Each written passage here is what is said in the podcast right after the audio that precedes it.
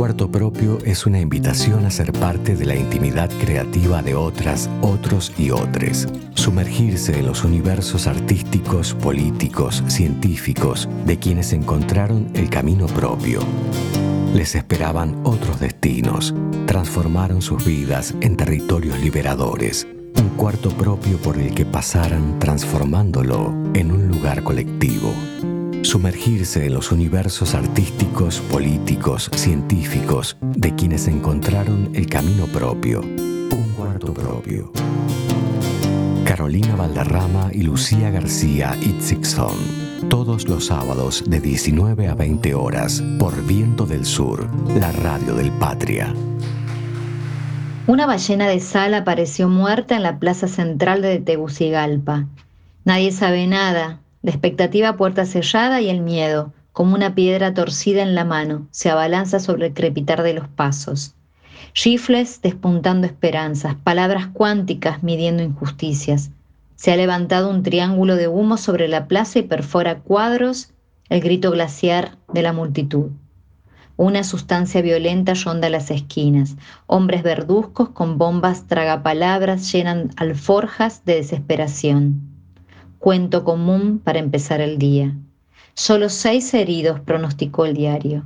Nadie vio nada, nadie sabe nada. La ballena de sal, vuelta a piedra, por la impotencia de rostros que siempre serán ajenos. Ballena de sal, de Mayra Oshuela, Honduras.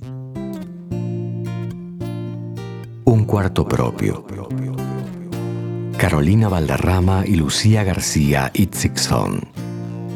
Bueno, muy buenas noches a todas, todes, todos. Estamos en una nueva edición de Un Cuarto Propio, aquí en Viento del Sur, la radio del Instituto Patria. Hoy diecisiete de octubre, ¿no? Un día eh, emblemático para seguramente todos quienes están del otro lado, todes, todas, y para nosotras y para nuestra invitada. ¿Qué es el diecisiete de octubre para Teresa García? Bienvenida. ¿Qué tal? Buenas noches. ¿Cómo les va? Bien, Teresa, bienvenida. Bueno, si eso merece una reflexión, la verdad que tiene mucho más que ver con la emocionalidad que con la racionalidad.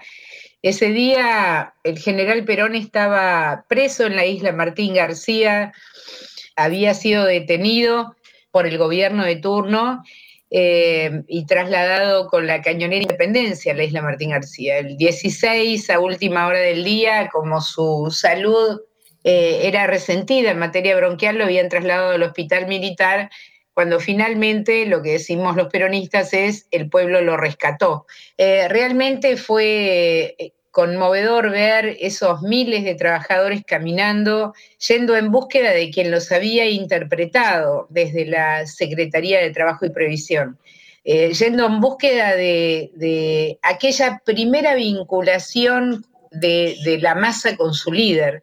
Creo que fue la primera vinculación histórica, creo yo, donde un dirigente, en este caso Perón, interpretó acabadamente lo que le pasaba a la sociedad de aquel momento, ¿no? Eh, me parece que fue un encuentro único en la historia argentina, difícilmente se repita, independientemente de la cantidad de gente que esté en un lugar. Creo que lo que lo que significó ese día fue eso justamente, ¿no? El pueblo lo rescató a Perón porque Perón había, había rescatado a los trabajadores de la ignominia y de la oscuridad que habían tenido durante muchísimos años. Y bueno, vos, Teresa, ¿te definirías como una peronista de toda la vida? Sí, creo que yo debía tener doce o trece años cuando empecé a militar. Eh, Era muy chica, luego vino el golpe de Estado cuando yo tenía dieciséis años, creo, y después transitamos todos los oscuros años del golpe y de lo, de lo terrible, digamos, que había significado eso para todos quienes éramos militantes, sobre todo militantes muy jóvenes, quienes padecimos durante esa dictadura incluso la pérdida de familiares eh, que nunca más pudimos recuperar.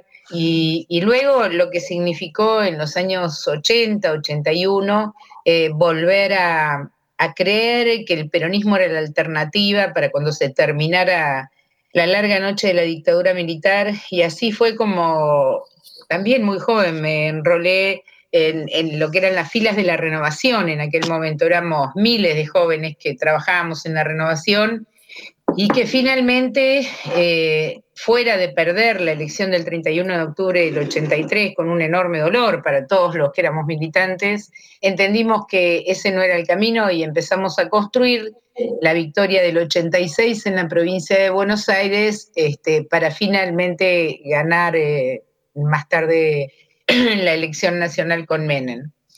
Por supuesto, no voy a hacer una consideración, pero digo, nosotros teníamos otra esperanza cuando ganara el peronismo a nivel nacional, eh, y sin embargo nos vimos envueltos en, en decisiones de gobierno que llevaron a la patria para atrás, eh, que entregaron parte de lo que era nuestro patrimonio, no solamente el material, sino nuestro patrimonio ideológico.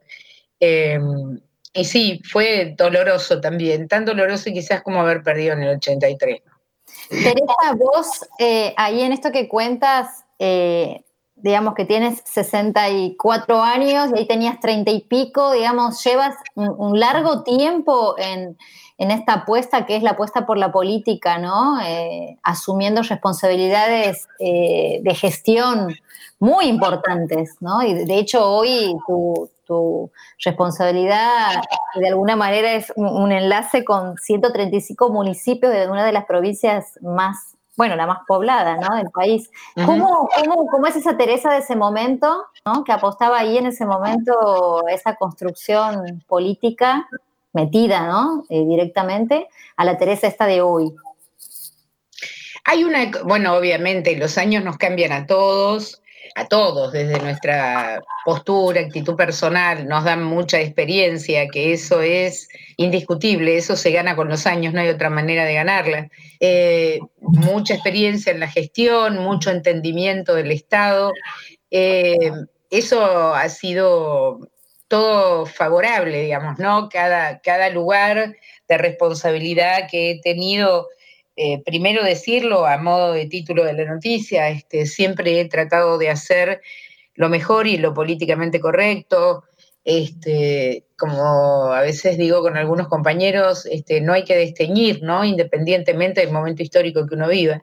Eh, ahora, si tengo mi, que mirar a esa Teresa de, de antes del golpe militar, la que empezó a militar, o la que o la que siguió militando después del golpe y había que construir una alternativa política para que el peronismo ganara, eh, no, yo creo que tengo los mismos sueños, digamos, ¿no? Eh, siempre voy a tener eh, la esperanza que, que el peronismo sea el lugar de transformación de la realidad de injusticia.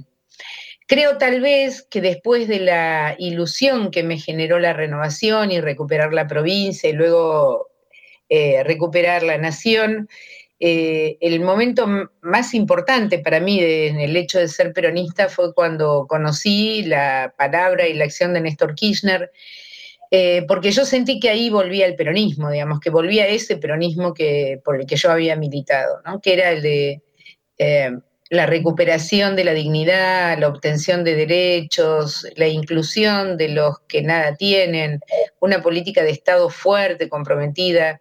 Eh, por eso creo que ahí rejuvenecí como quince años cuando, cuando lo conocí a Néstor, porque la verdad que alentó nuevamente todos los sueños que, que yo tenía. Y, y luego el gobierno de Cristina, y luego la desgracia de Macri, y nunca perdí la esperanza, siempre tuve la misma esperanza que, que allá por los ochenta. Digamos que cuando uno trabaja, cuando, cuando el espacio político en el que uno trabaja es serio, es comprometido, puede tardar un poco más, eh, pero siempre llega el momento en que se cristaliza esa voluntad que tenemos de transformar la realidad, ¿no?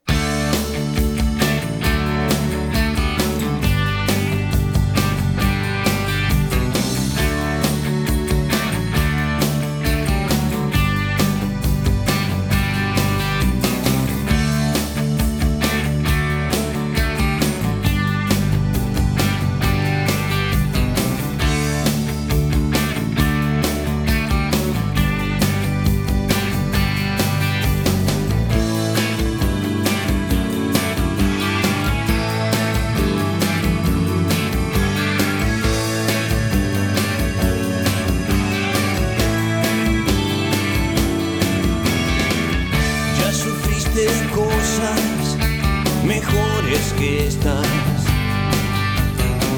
y vas a andar esta ruta hoy cuando anochezca. Tu esqueleto te trajo hasta aquí con un cuerpo hambriento veloz, y aquí gracias a Dios uno no cree en lo que oye. Ángel de la soledad y de la desolación, preso de tu ilusión, vas a bailar, a bailar, bailar.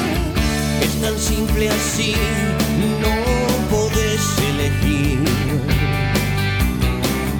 Claro que no siempre ves, resulta bien. Atado con doble cordel, el de simular. No querés girar, quieres faulear y arremolinar. Oh, oh.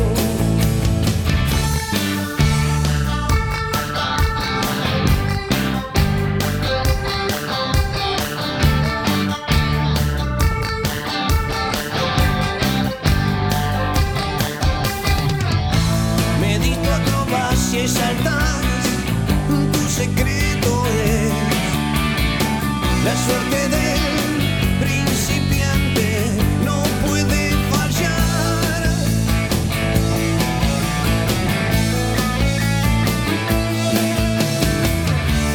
Alguna vez quizás se te va la mano y las llamas en pena invaden tu cuerpo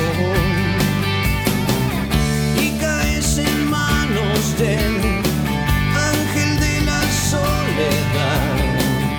y él gracias a Dios tampoco cree en lo que oye. Ángel de la soledad y de la desolación, preso de tu ilusión, vas a bailar, a bailar, bailar.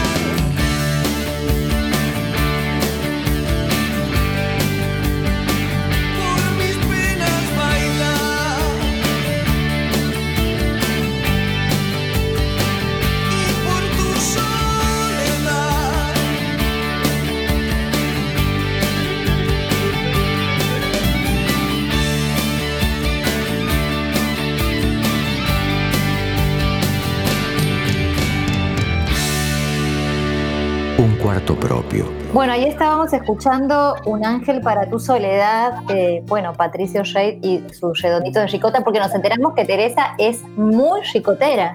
Sí, sí, sí, sí. Esas son, ves, algunas de las cosas que, que no cambian en mi vida, digamos. Soy ricotera, me gustan las misas, he ido a Olavarría, he ido a Tandil, este, sigo a la misa ricotera. Sí, me gusta muchísimo. Me parece que es uno de los artistas más importantes de, y será uno de los artistas más importantes de la época. Teresa, eh, ahí veía que en algún momento confrontaste con Posse, y porque presentaste una denuncia porque él pretendía ponerle a algunas calles de San Isidro el nombre de dictadores. Eh, ¿En qué quedó todo ese episodio y cómo es ser de San Isidro eh, y ser peronista? Bueno, digamos que esta larga vida de militancia y de esperanza y de utopías que todavía me sigue alineando, este, también tiene su paralelo en una larga vida de derrotas, porque soy peronista en San Isidro y de Racing, así que el combo es completo.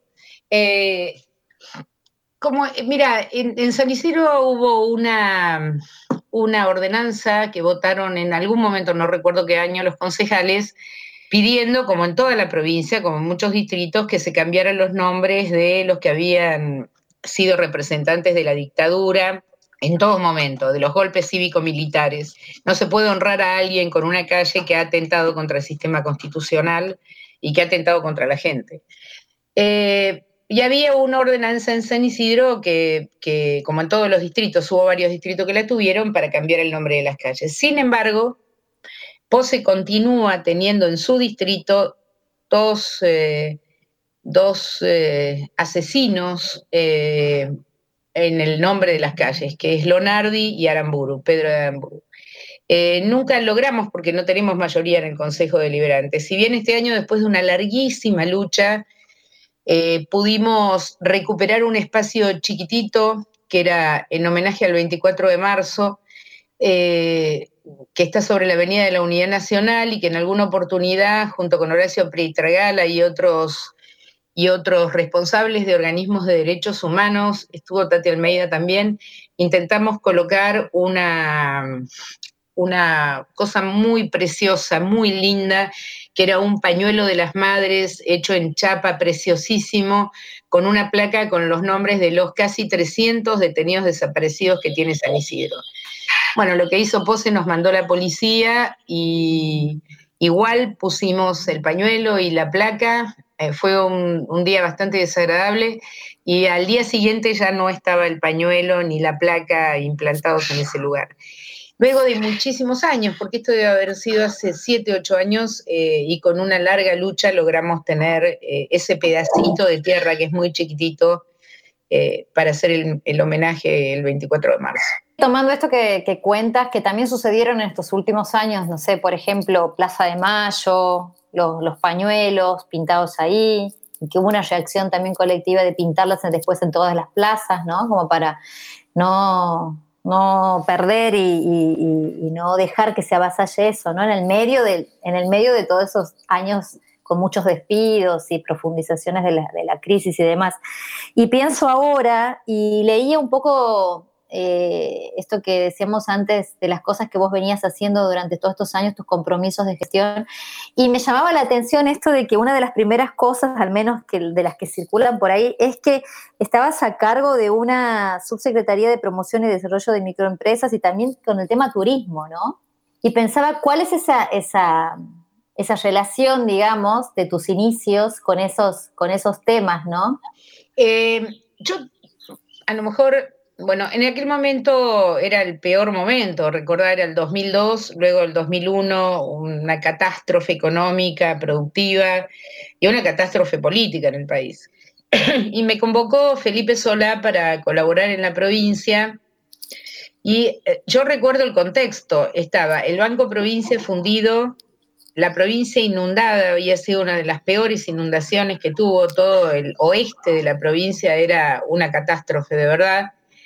Eh, estaba en, en vilo el remate de los campos, que habían salido las mujeres en defensa del remate de los campos, eh, y toda la actividad productiva primaria, fundamentalmente, quebrada. Digamos, era una situación dramática realmente para la provincia.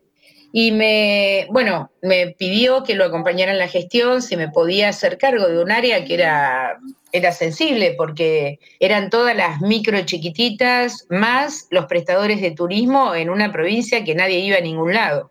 Bueno, trabajamos muchísimo, hicimos el desarrollo de la marca turística de la provincia, el Viva las Pampas, que ponía de destaque no solamente la costa atlántica o los lugares tradicionales de turismo, sino que empezamos a buscar todos aquellos pueblos, esas pequeñas comunidades que tenían algún atractivo y que nunca habían recibido ni tenido la mano del Estado para la promoción ni para activarlas en ningún sentido. Y relacionamos el turismo con la actividad productiva. En cada destaque de destino reuníamos a todos los productores de la región, aquellos que producían artesanía, insumos para gastronomía. Hicimos la presentación de un catálogo gastronómico impresionante, porque la provincia tiene todo tipo de producción, eh, desde arándanos, ostras, eh, shiitake, eh, bueno, lo que se te ocurra que tenga, tiene la provincia.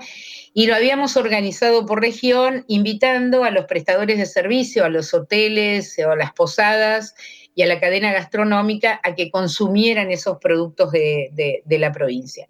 Y la verdad fue maravillosa la experiencia, porque fue hecha en, un, en una etapa de, de mucha, mucha escasez, digamos, en todo sentido, ¿no? No había un peso para la gestión, pero tampoco había un peso para la producción.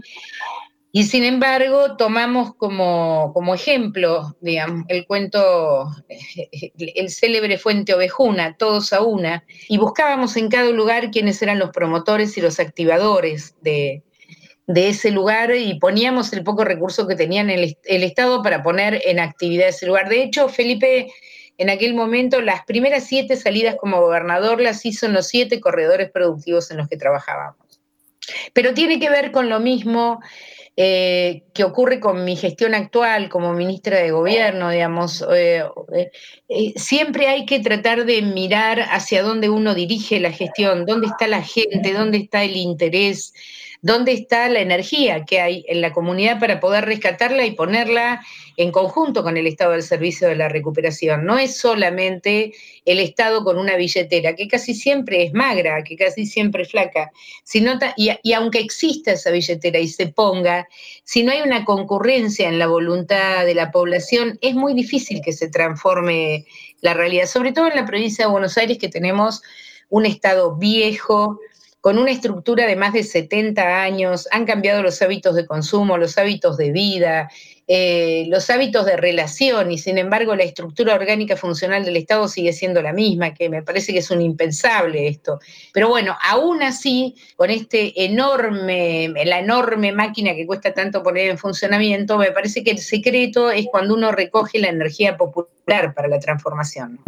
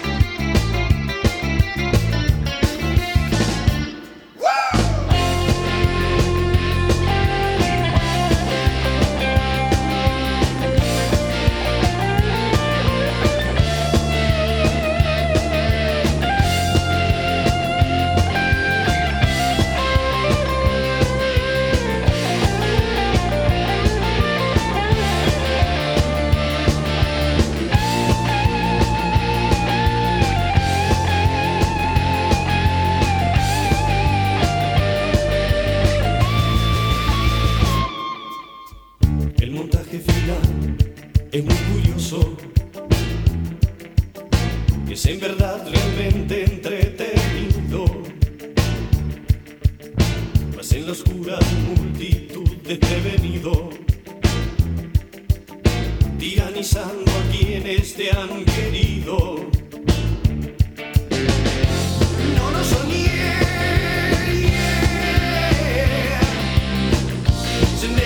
Hoy brindo a tu suerte. No lo soñé, yeah. Y se ofreció mejor que nunca. No lo soñé, yeah. Y vas corriendo a la deriva. No lo soñé. Los ojos ciegos bien abiertos. No mires, por favor, y no prendas la luz. La imagen te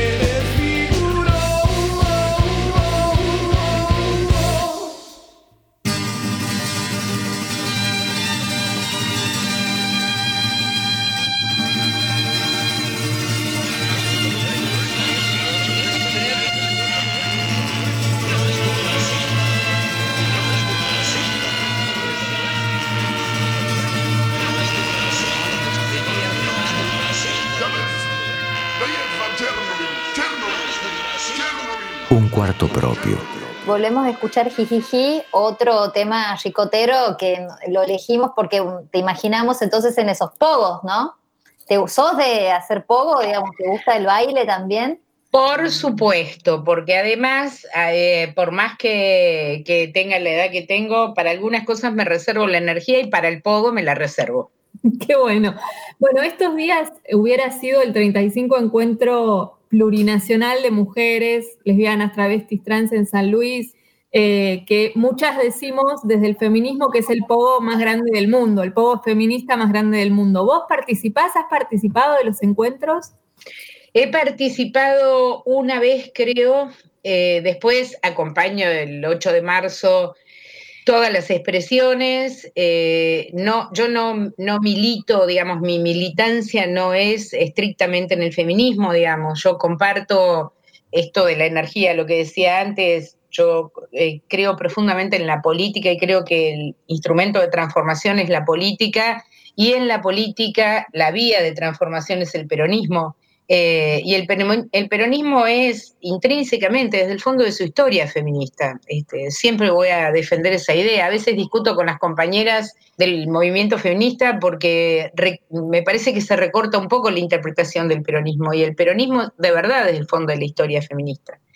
Eh, es inclusivo, es eh, integrador, eh, bueno, ha tenido una de las, eh, la expresión femenina por excelencia más revolucionaria y transformadora que ha tenido, que fue Evita, y no solamente por, por, por el tema del voto femenino, sino por lo que significó. Uno, la, uno imagina ahora, ¿no?, setenta años después, ¿cómo eran las delegadas censistas? ¿Cómo eran esas mujeres que tenían responsabilidad política, institucional y que respondían a una conducción femenina, porque Evita era la conducción? ¿Cómo era integrándose en la población, tocando timbre, discutiendo con los compañeros? ¿Cómo eran las delegadas de fábrica que tenían responsabilidades políticas? Claro, hoy nos parece natural, digamos, porque cualquiera de nosotras hace esas cosas, pero hay que imaginar mujeres de hace setenta años tomando esa iniciativa, ¿no? Por eso yo creo que, que el peronismo es profundamente feminista. Eh, sí, participo de muchas de las acciones, no de todas, a veces puedo, a veces no puedo, digamos, no es que no sienta que mi compromiso no esté ahí, todo lo contrario, sino que, bueno, mi, mi dedicación permanente es, este, es la política, es el peronismo. Y ahí, bueno, mencionabas eh, algunas cuestiones en relación a la gestión, también esta gestión busca, eh, de algún modo, ser... asumir la transversalidad de la perspectiva de género, ¿no? Y, por ejemplo, bueno, llevar adelante el cupo laboral travesti trans, eh, tener presente la perspectiva de género en, en el diseño de las políticas, se habla del presupuesto, ¿no?, con, con mirada de género. ¿Cómo es este ejercicio eh, en la gestión de llevar adelante esta mirada?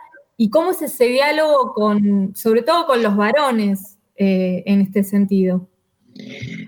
A ver, así como...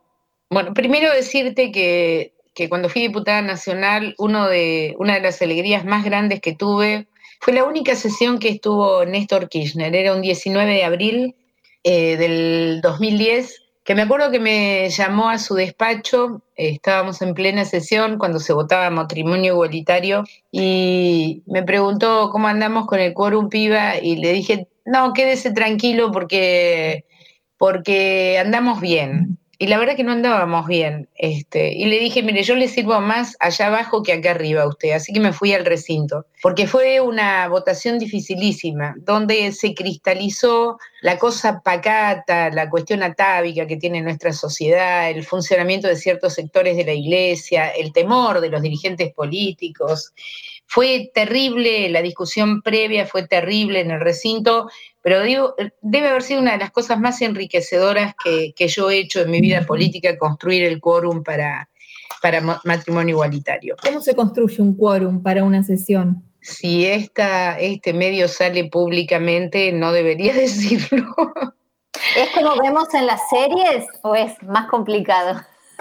Es como vemos en las series y a veces un poco más complicado, porque vos tenés, eh, tu, la, la, si es un proyecto del Ejecutivo, tenés el acompañamiento casi natural de tu fuerza política, y como nunca alcanzan los votos, hay que, hay que convencer votos de la oposición, que muchas veces cuando yo los escucho por televisión discursear, fueron los mismos con los que yo tenía que eh, acordar quórum hará cinco años, y me parece mentira las cosas que dicen, porque en realidad eh, algunos eh, lo, eh, piden algunas cosas a cambio, como una obra para su provincia, que no los dejemos fuera del presupuesto, que, bueno, digamos, las cosas más institucionales, naturalmente. Después hay otros que extorsionan permanentemente para cambiar con proyectos de ellos. Hay que mantenerse muy firme en la construcción del quórum, porque es cierto que hay que lograr el objetivo de la ley, pero no, no se puede perder eh, la orientación política en, otras, en otros temas. Y como yo decía cuando ganó el Grupo A en la Cámara, ¿no? Nosotros podemos perder las votaciones, lo que no vamos a dejar o no vamos a permitir o no vamos a dejar que ocurra es perder la, la discusión política. Eso era una decisión nuestra en el bloque. ¿Cómo se traduce eso ahora? El presupuesto es algo que, que creo que ninguno percibe la importancia que tiene. Cuando se discute el presupuesto, se discute si va a ser posible tal o cual política de gestión, ni más ni menos que eso. Podrá estar en boca de quienes gobiernan con, con mucho tono y con mucha fuerza cualquier discurso, pero si, si, eso, si esas áreas o esos temas no tienen presupuesto, es como si no existieran. Entonces yo cuando... El, el presupuesto tiene que tener mirada de género, tiene que tener mirada feminista, pero no solamente tiene que tener mirada feminista, tiene que tener números feministas, tiene que tener eh, volumen feminista, porque, miren, yo les digo una cosa, en el conurbano bonaerense uno de los problemas más graves, además de la violencia intrafamiliar, la violencia de género, la cantidad de mujeres que mueren todos los días por esto, eh, también tiene mucho que ver con qué pasa con esas mujeres que no tienen otra alternativa después del golpe o la agresión que quedarse en su casa porque no tienen otro lugar donde ir a vivir, porque no tienen laburo, porque se fueron de la familia o porque no quieren volver a la familia o porque tienen derecho a vivir una vida plena y no pueden porque no tienen ninguna posibilidad económica de hacerlo.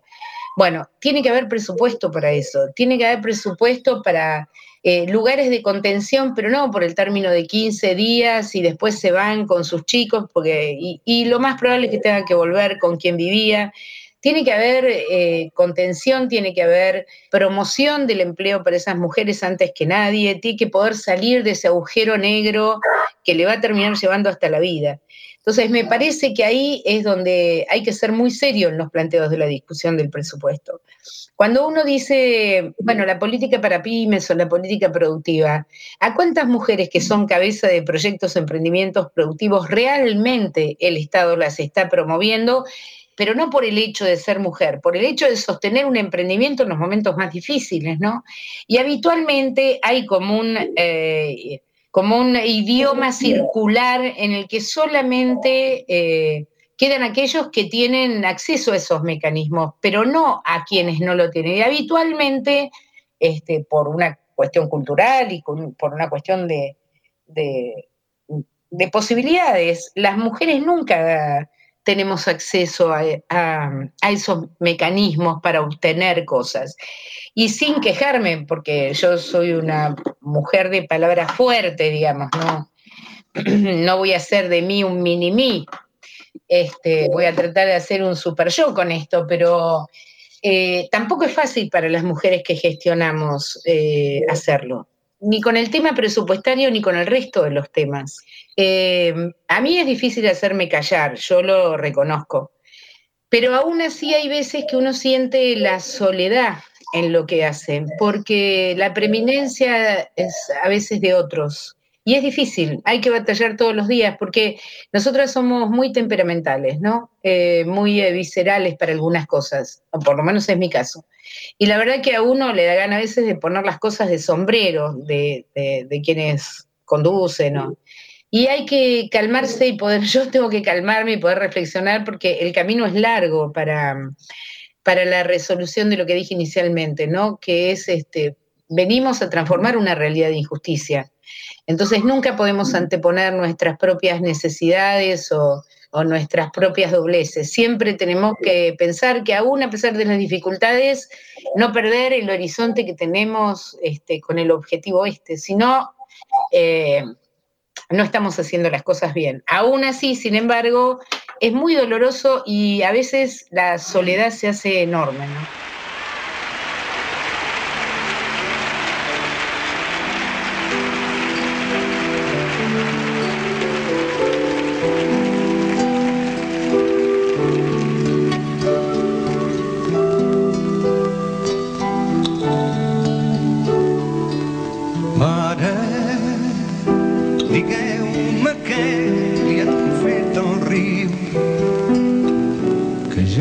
Canta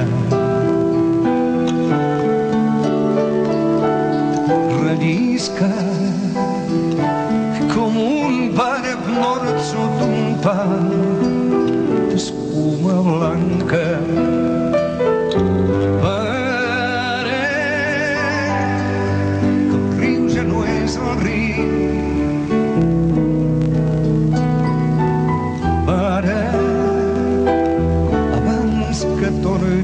Estiu amagui tot el que és viu.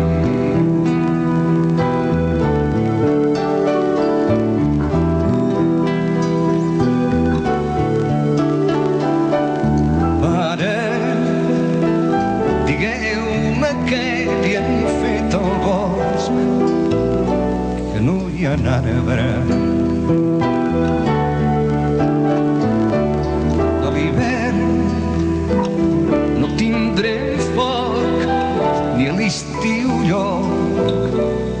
Aturança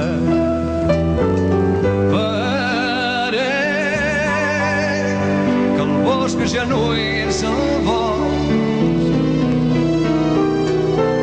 pare abans de que es faci fos tanquem la vida al rebot sense llenya i sense pesos pare. Escaldarà que anem a la barca, llaurà el blat entre marrones, pare, i tanca amb tres pans la casa i deia a vostè. Pare, si no hi ha pins no es fan pinyons, ni cucs ni ocells.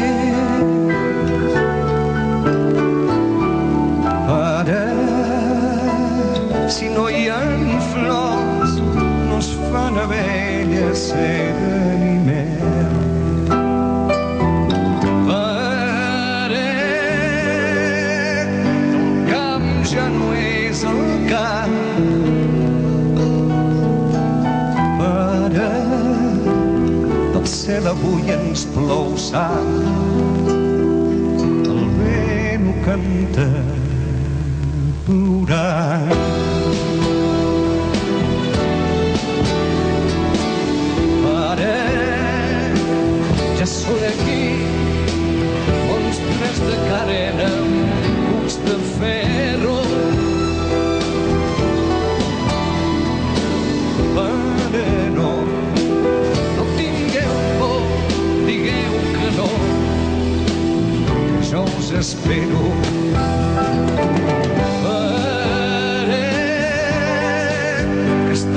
matar la terra para deixeu de plorar que ens han declarat la guerra.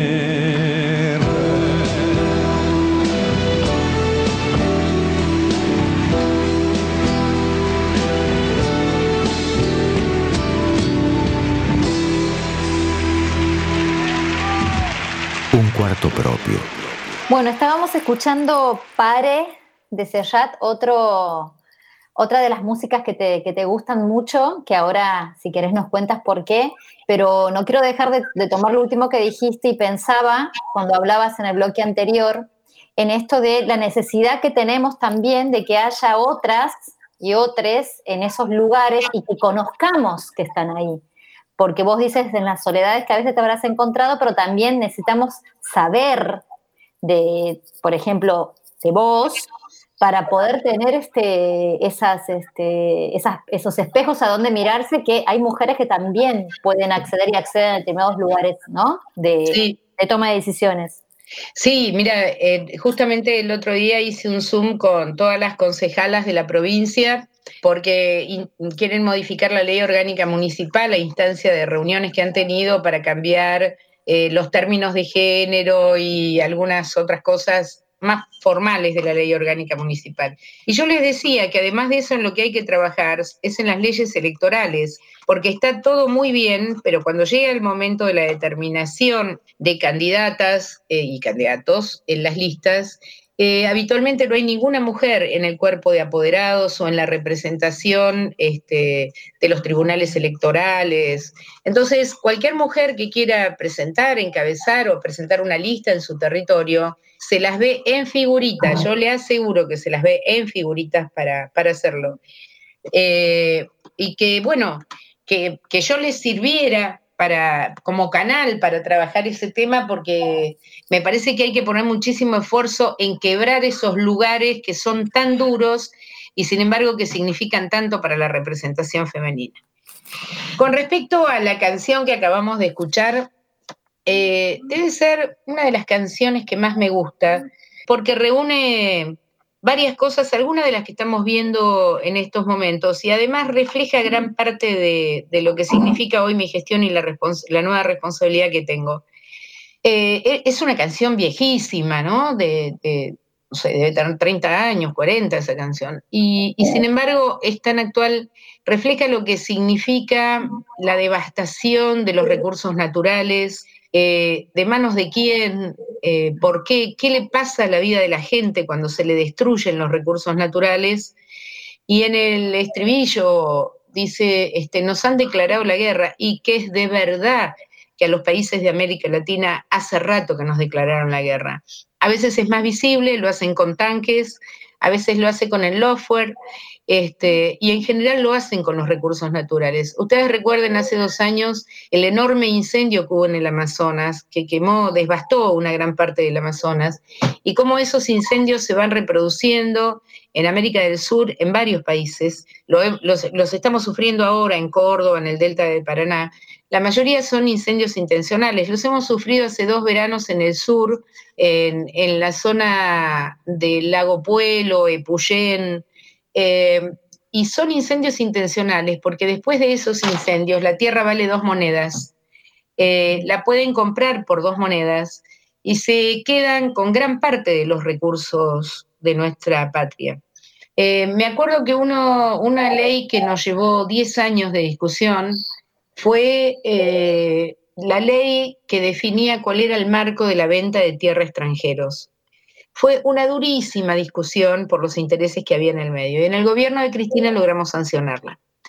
Eh, marcaba un límite determinado y uno de los primeros decretos de Macri, y si yo no tengo buena memoria para esto, creo que fue del dieciséis de enero o dieciocho de enero del dos mil quince, fue la derogación de, de la ley de limitación de venta de tierra a extranjeros. Por algo sería, ¿no? Eh, sus acuerdos con Tompkins, sus acuerdos con, con los grandes este, propietarios de la tierra de la Patagonia, y, y encima con aquella tierra que además tiene un valor agregado por la producción que tiene, como es en el caso de Jujuy y Gerardo Morales con el litio. Hoy Gerardo Morales ha entregado a empresas extranjeras la explotación del litio, entendiendo que es uno de los este, de las producciones más valiosas que tiene el mundo. Entonces me parece que esa canción refleja qué pasa cuando uno no defiende sus recursos naturales y su, y su patrimonio, en todo sentido. Eh, lo pierde a manos de otros intereses, y esos intereses nunca incluyen a la gente.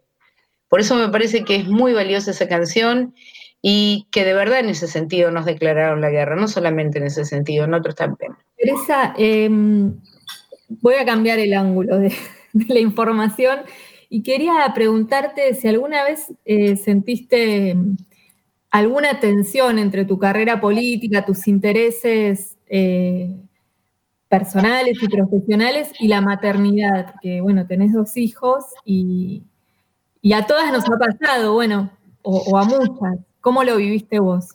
Todo el tiempo sentí tensión, todo el tiempo. Es mentira que uno puede equilibrar su vida personal este, con, con la maternidad y con la actividad política, que además es de una enorme demanda de tiempo.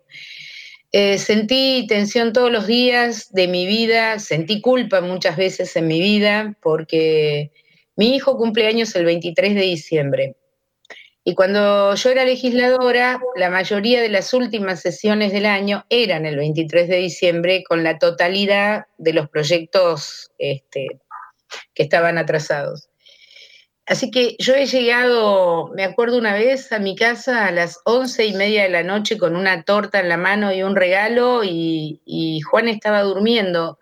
Y lo desperté, lo senté en la cama, le prendí la velita de la torta, le di el regalo y lloraba.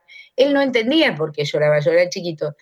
Eh, y, y la verdad que sentía eso, y sé de quedarme hasta largas horas de la madrugada después de un día de trabajo revisando carpeta, cuadernos o planchando guardapolvo.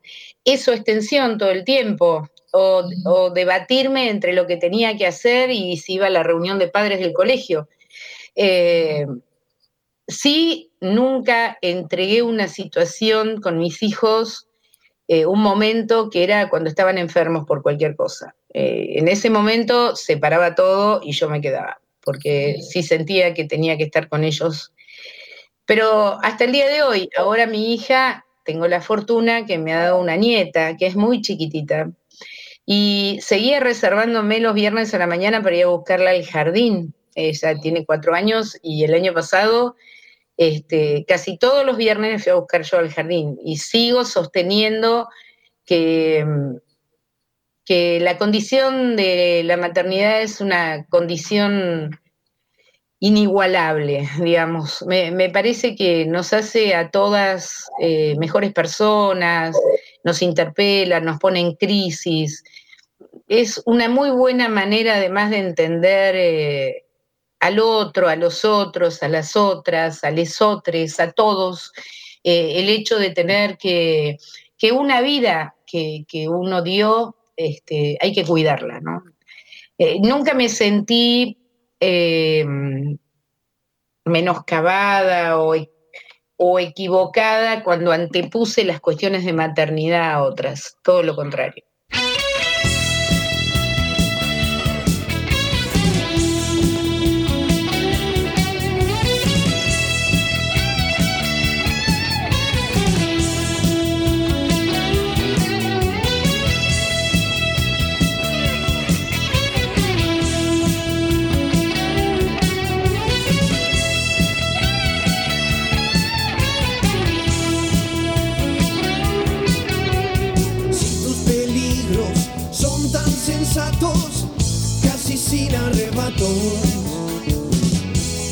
Y sos prudente en la tiniebla y con los gatos. Golpe de suerte.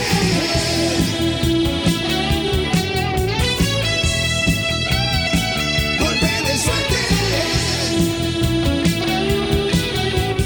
Si vos cuidas que tu animal no nos muestre libremente lo que ya sabe del cuento de la muerte. Golpe de suerte.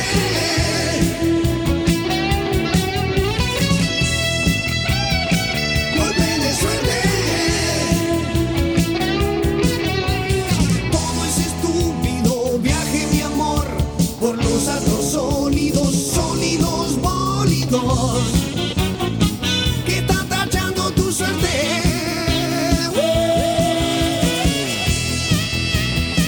Golpe de suerte.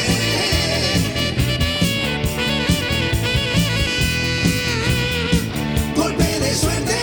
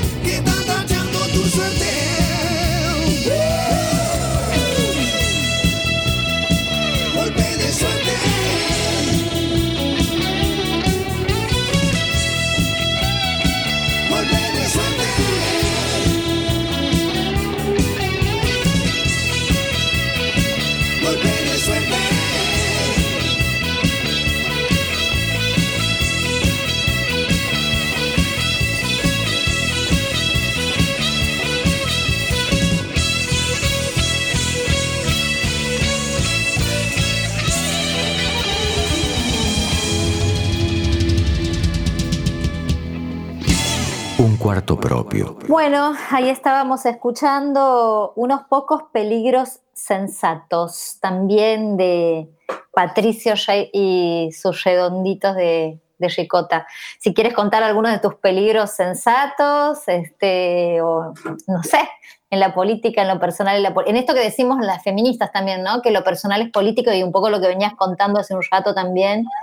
En, en las tareas del cuidado, ¿no? Que hoy en esta pandemia han cobrado también un volumen y una visibilidad muy importante, ¿no? Como, como una condición sine qua non para que no solamente accedamos a una vida digna, igualitaria y demás, sino también para acceder a estos lugares de, de responsabilidades políticas, ¿no? En todos los ámbitos. Bueno, en todos los lo que lo a ver.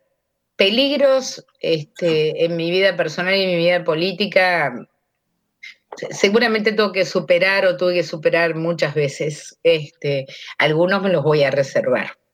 Eh, sí creo lo que, lo que acabas de decir. Este, esta condición de mujer que hoy lo vemos en la pandemia muy bien reflejado, ¿no? La enorme cantidad de enfermeras, la enorme cantidad de médicas, la enorme cantidad de mujeres que sostienen la alimentación básica en el barrio más humilde con comedores, eh, la enorme cantidad de mujeres que están en los operativos de detectar, en los operativos de vacunación. Nosotros somos el cincuenta por ciento de la sociedad. Es imposible negarnos para la definición de las políticas públicas. Es como cortarse la mitad del cuerpo. Este, solamente los necios niegan el valor y la importancia de la actividad de nosotras las mujeres en defensa de nuestros derechos y, y a caballo eh, de las decisiones que hay que tomar. Entonces, a veces, y es cierto esto, uno, uno tiene peligro, sobre todo en la gestión, y voy a repetir lo que dije antes, eh, cuando uno pelea vehementemente alguna política de gestión o alguna parada política y las respuestas son ninguneo o, o el hecho de ignorar Eh, la postura o la palabra que llevamos adelante, nos da ganas de ponerle de sombrero la primer silla que tenemos al lado a quien lo hace. Sin embargo, ahí es donde yo apelo a, a que tenemos una obligación superadora y hay que poder transitar ese peligro, esa tentación que tenemos de, de hacerlo y buscarnos más inteligentes para poder hacerlo desde otro lugar. Pero honestamente hay, hay veces que creo que nos falta un montón para llegar en serio a esa tan mentada igualdad en la posibilidad de decisiones, de palabra, de exposición, ¿no? Creo que, que se nos hace cuesta arriba el camino muchas veces.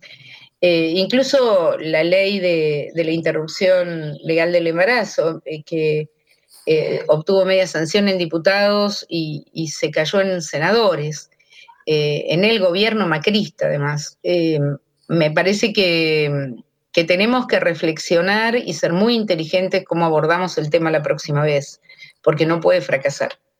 En este sentido, Teresa, eh, pensaba, bueno, el movimiento feminista, el movimiento de mujeres y diversidades en Argentina tiene muchas demandas, hace treinta y cinco años hace los encuentros, pero tiene ministerio a partir de un gobierno popular, ¿no? Tiene ministerios a partir de un gobierno popular. ¿Vos crees que la jerarquización de las políticas en, en ese sentido, en el sentido de darle el lugar de que haya ministras peleando las agendas de género, Eh, ¿es un avance significativo? Creo que es un avance significativo que en las carteras del Ejecutivo haya un Ministerio de la Mujer, tanto en Nación como en Provincia. Ese es el avance. Siempre es en el peronismo donde se plantean avances en las políticas de género. Yo recuerdo las leyes que hemos votado en el gobierno de Cristina. Digamos, somos, somos capitanes en Sudamérica y en muchos lugares del mundo en materia de, de equipaje legislativo.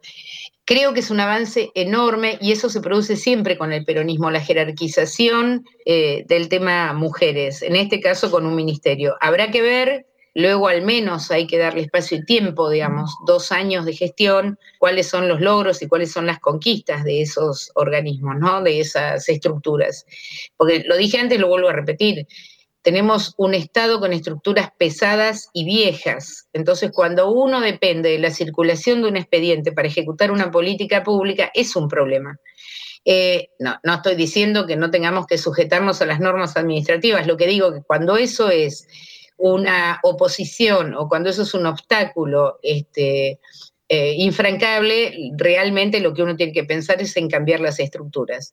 Estimo yo que como estos dos ministerios fueron creados en esta gestión, tienen una mirada más moderna, más ágil, eh, habrá que darles tiempo a las compañeras que están en estos lugares, por lo menos habrá que dar dos años, que es lo mínimo en lo que uno puede monitorear el éxito de una gestión.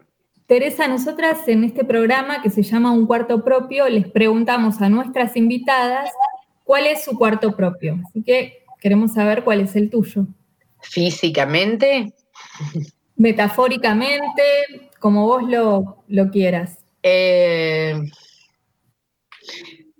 a riesgo de decir eh, una tontería, eh, yo siento que mi cuarto propio es todo, digamos, ¿no? Es eh, el mundo, es, es el andar, no, digamos, no, no. Sí, yo soy de tener pocos límites, digamos, intelectuales, emocionales.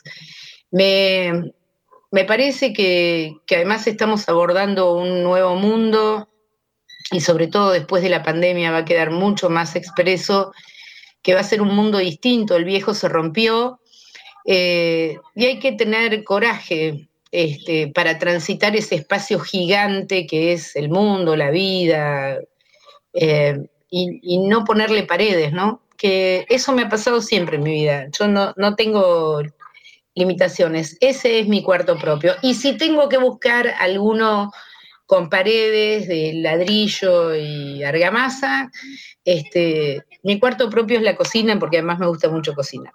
Bueno, vamos, Teresa García, vamos por todo. Tu cuarto propio es ir por todo. Así es. Maravilloso, muy potente. Muchísimas gracias, Teresa, por compartir un diecisiete de octubre con nosotras. Gracias a ustedes y la verdad que el nombre de este día para nosotros los peronistas es revelador y lo ha sido siempre, es el Día de la Lealtad.